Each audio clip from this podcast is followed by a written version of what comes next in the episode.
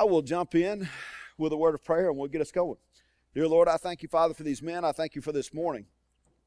I thank you for a day that's a gift to us, a day that we'll never see again. Let us be faithful and responsible with it. Father, grow us up as men after your own heart in Jesus' name. Amen. All right, we've been going through a, a little series here called The Balanced Life. I've been talking about um, Christian finances, not just finances, but Christian finances. And a couple of things just uh, uh, to kind of preclude this message is, is this that I'm not teaching this so that you give more. I am teaching this, though, so that our hearts become transformed to be givers, not just financially, but in the way that we live our life, because Jesus said a couple of things about being a giver. He said it's more blessed to what? To give than to receive, right? And so as we are responsible with this day, then our lives will be lives that are that that portray Jesus and they give and they, and we give out of our abilities, we give out of our talents, we give out of our uh, uh, well-being, we give out of our finances as well. So, I've been talking about uh, one of the ways that we we are unable to give is when we are so enslaved financially that uh, we have to to work not one job, not two jobs, sometimes three jobs. You ever been in that situation? You ever said, okay, I got a car payment, it's $350 a month. Uh, so if I could just find a little job on the side to just pick that, that car payment up, you know, but we need the car. That's, that's kind of a common thing I hear. There's a worse one I'm going to talk about here in just a moment. But we tend to enslave ourselves because our culture out here says that we need to have everything and we need to have it right now. And because of that, we're willing to go into debt instead of like my dad used to do. My dad used to say, Curtis, uh, what, what you find to buy is great. But if you don't have the money, uh, you will not get it bought. Now, if I, if you can raise half of it, then I will attempt to raise the other half for you. So that's kind of how we started. Now, this is when I was really young. I was probably about eight, nine years old. So uh, he paid me $1 a row to hoe cotton. Now, that doesn't sound like a lot, Hopefully they were short rows. I wasn't smart enough to know that, Wade. I think Dad really had me. You know, twelve dollars a day was a good payday back in that that time. I remember I wanted a pair of uh, roller skates, and so uh, we back then you had these things called catalogs, like Sears catalog, and and we go in and circle some things, you know, our wants, right? Not necessarily needs, but wants. And and uh, uh my my mom was a, a great skaters. She grew up, you know, in the 50s and 60s where they used to go to skating rinks and, and do that. Well, Plainview had a skating rink, and for our birthdays, a lot of times she would take us up there. And then we started realizing, recognizing they sell these skates, you know, that are actually comfortable rather than rent them. And I remember saving up, and Dad would just say, "Well, you just need to just hoe out some more rows." Just hoe out some more rows, you know, and I, I would just hoe out some more rows, and I saved up. And once I got, I think they were like 50 bucks even back in the day.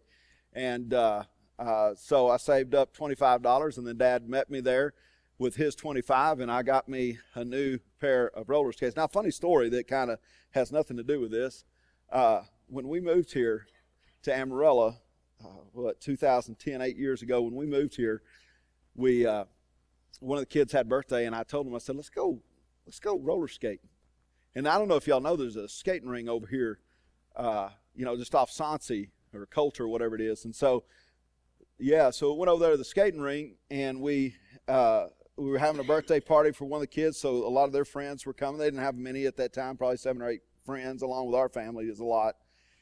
And I pulled out my golden bag. I did. And the rest of the story, you'll have to ask Allison about it. She didn't even know that I had the golden bag.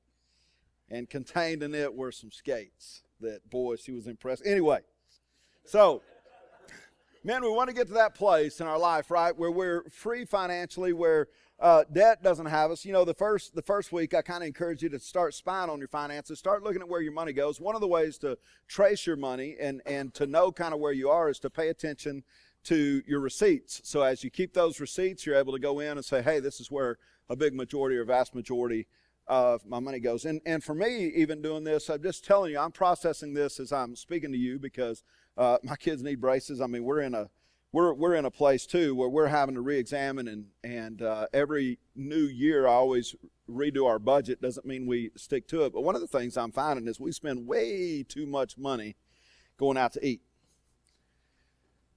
I mean, uh, peanut butter and jelly sandwiches would save us a fortune right now. The second week, I talked about the clear objective and basically uh, uh, talked to you that, that we have to have a clear objective. We, we really need, you know, as, as young men, uh, you guys, y'all are in a, in a great place to hear a message like this because if you'll pay attention to it, it'll make all the difference in your life. I mean, by the time you're my age, uh, you know, in 20, 25 years, if, uh, if you really manage your funds right, uh, you'll do what you want when you're my age. And I wish I would have known that. Anyway, but I am doing what I want, by the way, just, just so you know. But we having that clear objective, having that goal, those goals.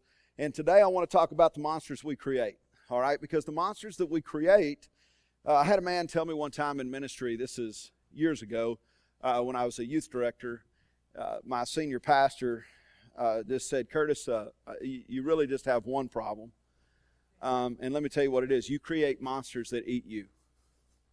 And meaning that I, I, I, if you looked at my schedule when I was a youth director, we met on Sunday nights, Wednesday nights. A lot of times, you know, we had huge ski trips. Um, the last ski trip we took a hundred and twenty something junior high with three of the big long buses and several. Anyway, just create monsters that would eat me. You know, just say yes to everything. Oh, you got you want to do that ministry? Let's do it. Let's find a way. So I was busy, busy, busy. Allison was so grateful when I became a pastor instead of a youth director. I'll tell you that. But we were busy creating these monsters that eat us. Sometimes all of us do this. Sometimes we create financial monsters that eventually begin to, to chomp down on us and begin to eat us. So, our money, our approach to money, is many times shaped by our childhood. Uh, we tend to react to things we grew up with. So, I shared with you an early story of my life about buying the skates, right? Um, you know, Alice and I, here a while back, uh, we, we went by a Redbox and, and we were renting a, a movie for the night. And this man comes up, he's got baggy pants on, and he's got uh, a long shirt on. I mean, he's he's he's got baggy pants, but he's got them pulled down. You know what I'm talking about? Okay, thanks, thanks. I don't. Yeah, yeah, yeah. I, I, I don't know what you. Anyway, he showed up on the scene, right? And and he had his nine-year-old boy. I asked his son. I said, "How old are you?" And he, he told me he was nine. He had his nine-year-old son, and um, basically the dad said, "Hey, you know, I'm I'm hard on my luck right now. We're we're out here in the car, and I was just wondering, you know, if you could if you could help me out, you know." And I said, well, how much do you need? I, I, I don't carry much cash at all. So, so what do you need? You know, I give you what, what little dab I had. He said, oh, just, just anything will help, you know. But in actuality, what I wanted to say is you need to pull your pants up and go get a job. Okay. I don't know why that's in here. But I didn't say it because he had his son there. And his son is watching his dad and how his dad is making it through life through one poor choice after another. Now, I'm not saying that people can't fall on hard times. I've been that guy. But I am saying that, hey, you know, uh, it's like I, I, shared with you before. My dad always said when you go to the bank, you don't want to look like you need money. Right? It's the same thing here. Pull your pants up and go get a job. My heart broke for his son. This is the truth. The truth is that our childhoods are oftentimes, or our, our, our money, our thoughts are formed early on in our childhood years that we, we learn to, uh, to, to live a life of responsibility or we learn irresponsible ways of living. And you got to pay attention because others are paying attention to you. So, in your goals, see, I have ministry goals every year, um, and they include our finances. I have a giving goal, church mission support, a savings goal. Of course, most of us do, but it's because I'm hoping and praying that one day that I will be able to honor God in a bigger way with my finances.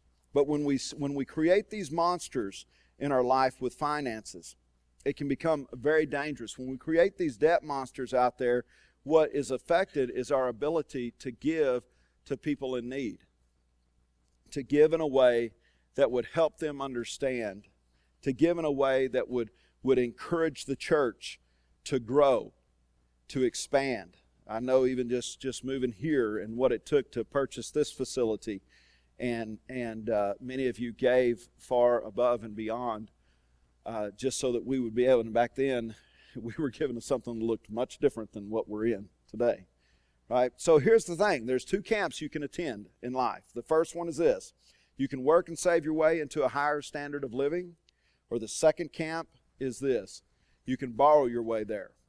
One is quick, one is slow, and only one brings peace. Only one brings peace. I've been on the debt side of things. I've talked to rich and poor that uh, uh are not in debt. And I'm going to tell you, not being in debt, whether you're rich or poor, is the best way to live life because debt is a monster that will eat you. It's tough to be balanced or to honor God if you're enslaved financially. When God was establishing Israel as a nation, I put this in here last night, He made several conditional promises. They were conditional on Israel's obedience to God. And you can go and read about this in Deuteronomy. But one sign of God's blessing was the ability to lend money, but not have to borrow it. So, Deuteronomy 28 12, this is what the Lord says The Lord will open the heavens, the storehouse of his bounty, to send rain on your land in season and to bless all the work of your hands. You will lend to many nations, but will borrow from none. That's a strong, strong deal. I don't know about you, but I'd rather be the banker. Have the ability, right? At least, at least uh, ha- have a little bit of interest on my money. Borrowing was evidence that things were going poorly.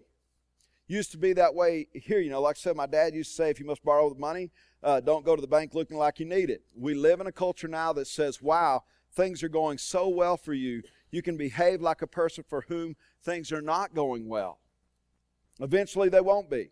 In other words, we live in a culture that says, hey, uh, you need things and you need them now. You deserve it. We hear that all the time. God basically says it's better to make interest than to pay interest. That's what he's telling the people, his, his people here, the Israelites. Proverbs 22 7 says this The rich rule over the poor, and the borrower is slave to the lender. I memorized that scripture years ago. So, we got to talk about a couple things, men, and we got time to talk about them. One is debt. Is there any type of debt that is okay? Yeah, wink. right. Right, and, and that's exactly right. So, um, going through uh, Dave Ramsey, we used to uh, uh, have those classes offered every semester there in Wolfforth, and uh, that is one of the things that he says. Um, he also uh, says certain types of business debts, right, are okay because they're going to have a return based upon um, um, the business and the business type that it is, as long as you don't get out of bounds with your business debt. So, uh, business debt basically has the potential to create value. Consumer debt, though, consumer debt generally does not. And so, normally, where we need to correct is really in our consumerism. Man, it's it, it's not. I, I've got a mortgage. I mean, I and I look at it and go, how in the world right? If I had that much money, you ever do that? anyway, you don't. Maybe you don't. Many of us would agree, you know, that there is some types of just justifiable debt. House, uh, I put in here cheap money, cattle business. I'll give you an example of cheap money. Years ago, uh, my senior year in college, uh, finally, of course, I was the army was still paying me, and they had to reimburse me quite a bit of money uh, they didn't pay me for about a year and a half, and so uh, when all that money came in, and I was in my last semester of college by this time, and and so, uh, but I was I was eligible for a student loan. So this is how smart I was. I was thinking a student loan, okay, two and a half percent, somewhere around there. Uh, I'm going to go and take out the maximum, and I'm going to go buy a bunch of cattle, a bunch of calves, and throw them out on wheat pasture. It was a great idea. It was cheap money, and so I did it. Anyway, I paid that debt off about 10 years ago. We didn't get any rain that year and it was very tough and I was like, "Why did I do this?" right? But it was it was trying, all right?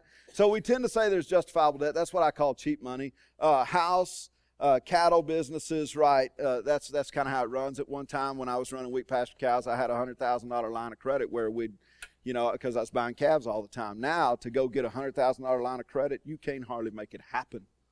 Back then, it was signing a couple of pieces of paper, and they said, okay, you know, do good with it. Um, it's not that way anymore.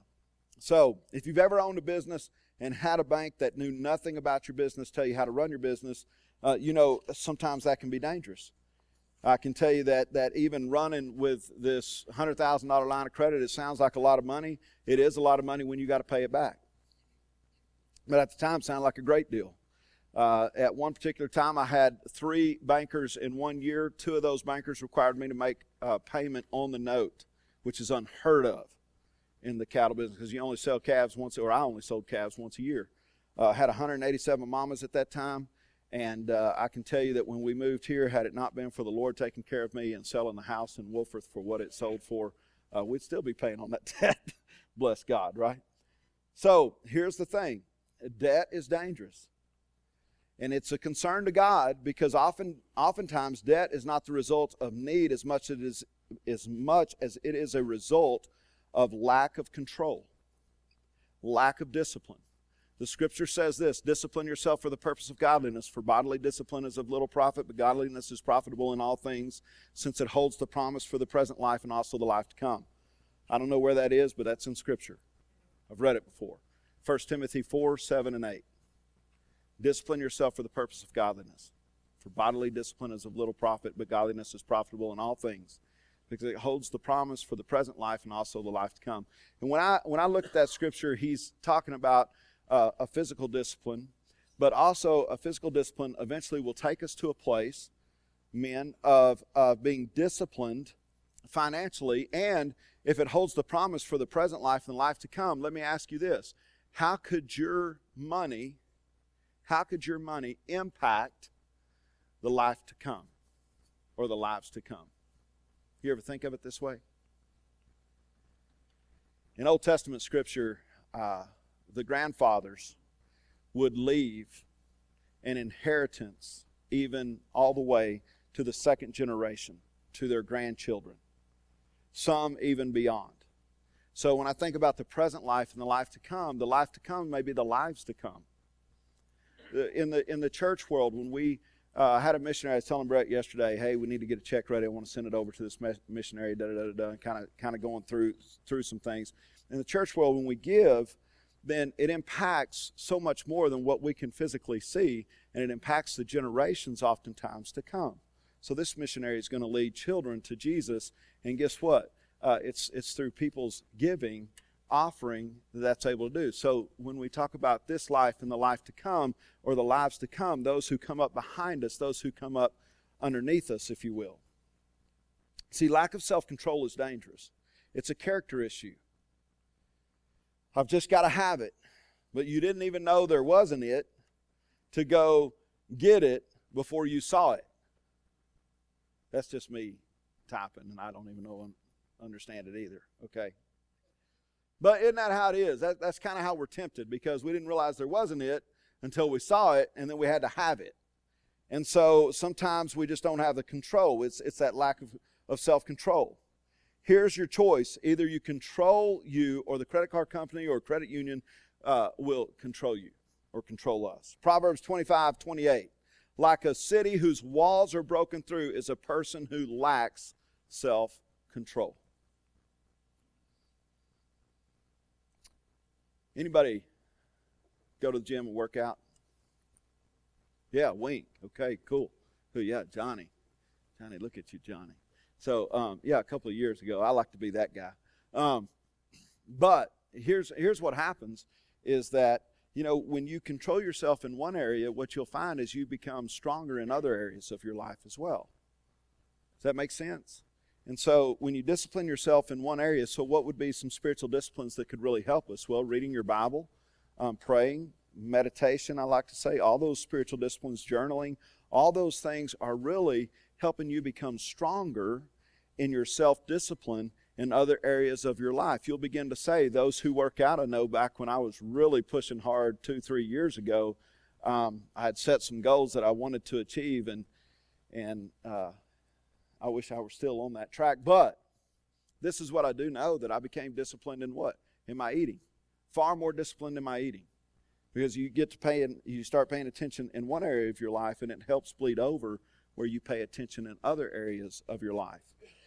Here, Solomon is saying that, like a city whose walls are broken through, is a person who lacks self control.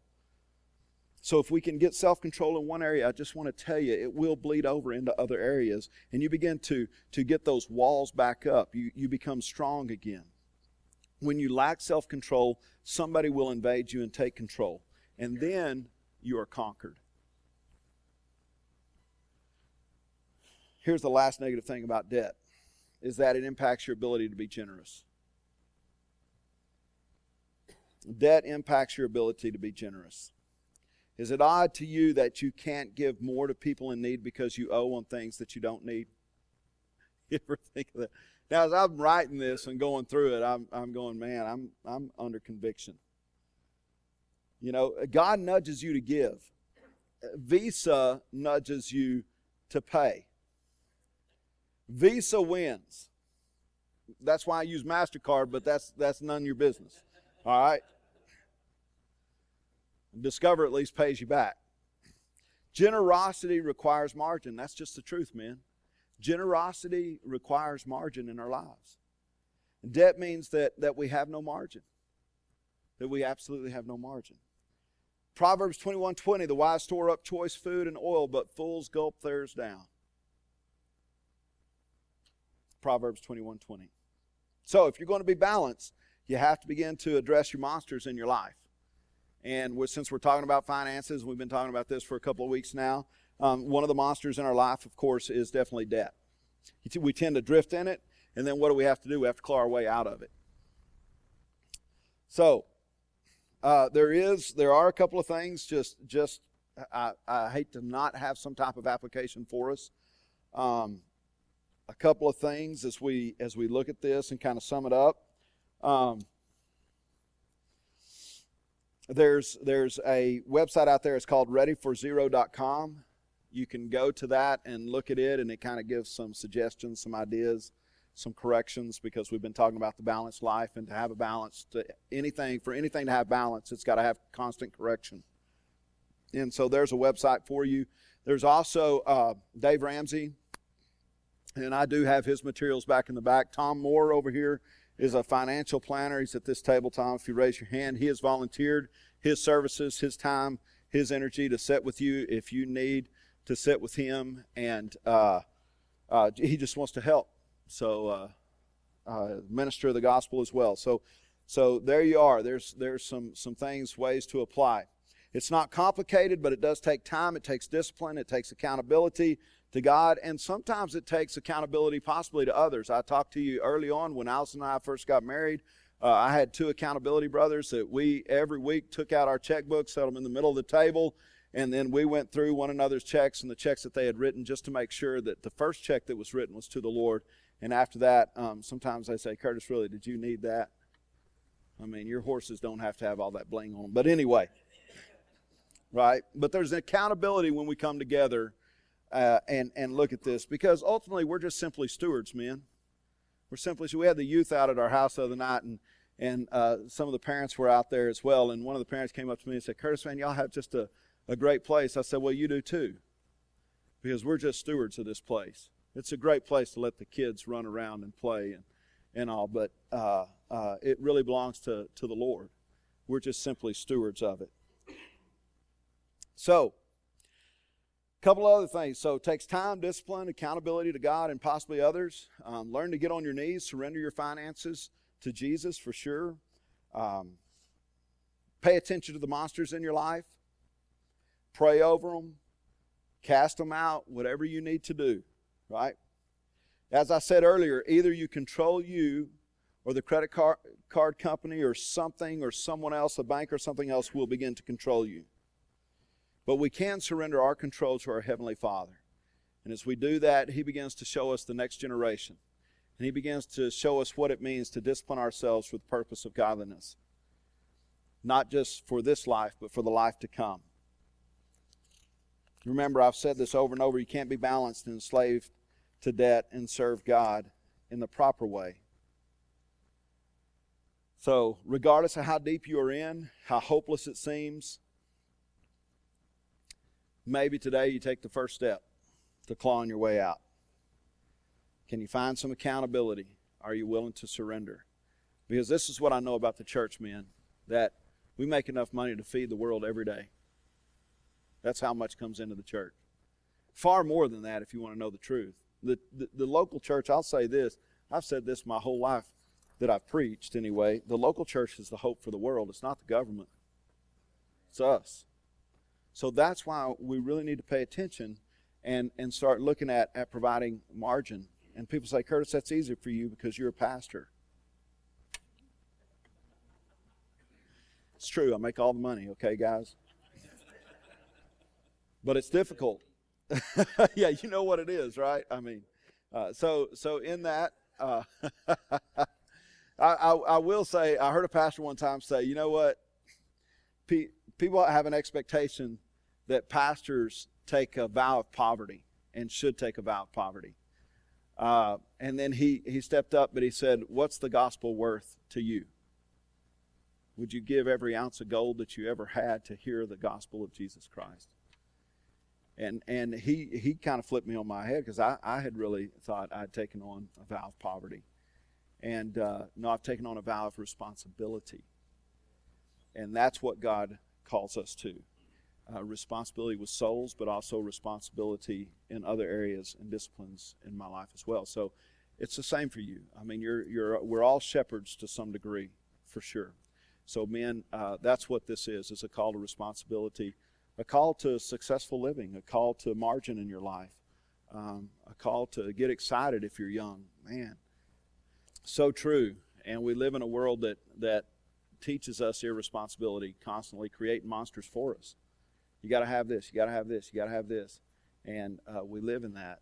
Um, I, I've also heard it said, you know, it's okay to have things as long as those things don't have you.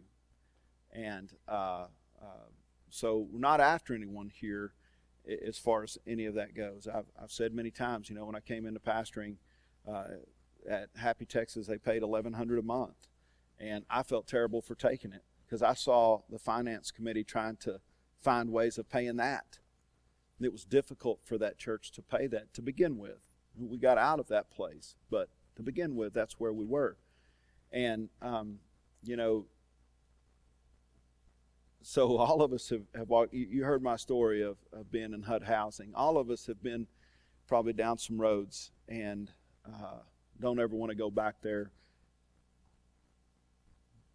but it's not just our children watching men we are the leaders everyone should be looking at us and saying wow look at the men of harvest or the men of god or even the men of the body of christ and uh, Look how disciplined and how well they lead. Because in the world, it's not being led that way, I'm just telling you. There's huge debts. Uh, I, I, remember visiting with a family at Wolfforth going over to their new house. They just built like a 3,400 square foot home the year before. Went in there and they didn't even have furniture. I was like, my goodness, are you serious? Man, I'd rather have me some nice furniture and sleep in a treehouse than be on that air mattress, but you know, you do what you got to do, right? Now today they're not, they're still friends of ours, and they're not in that situation, but uh, it just they they were oversold. It happens, it just happens. Father God, thank you, Lord, for these men. Uh, Father, that's right. Our our children and others watch our footsteps and, and, and look to put their feet right there in our tracks, Father. And I pray that our tracks are worthy, and I pray that our tracks would lead them straight to you, Jesus. That's the most important thing. Father, may we steward life and steward it well in Jesus' name. Amen.